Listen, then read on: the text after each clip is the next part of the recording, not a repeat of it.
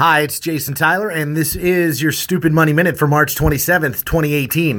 Litecoin payment startup LitePay has abruptly shut down. The venture, which had some preliminary backing from the Litecoin Foundation and Litecoin founder Charles Lee, was last heard from in a mid March Reddit AMA.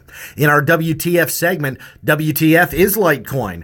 Litecoin is an altcoin started as a fork of Bitcoin by Charles Lee. Litecoin is intended to be a lightweight alternative to Bitcoin, silver to Bitcoin's gold. In SMH, we are selling Ethereum Classic and buying Litecoin, mining Ethereum Classic and Decred, and holding Bitcoin and Litecoin. Your numbers for today Litecoin is down 4% to 143, Ethereum is down 5.11% to 463, and Bitcoin is down 0.58% to 8,100 US dollars per coin. This has been your Stoopid Money Minute. For more information, please visit us at stoopid.blog. That's S T O O P I D dot blog.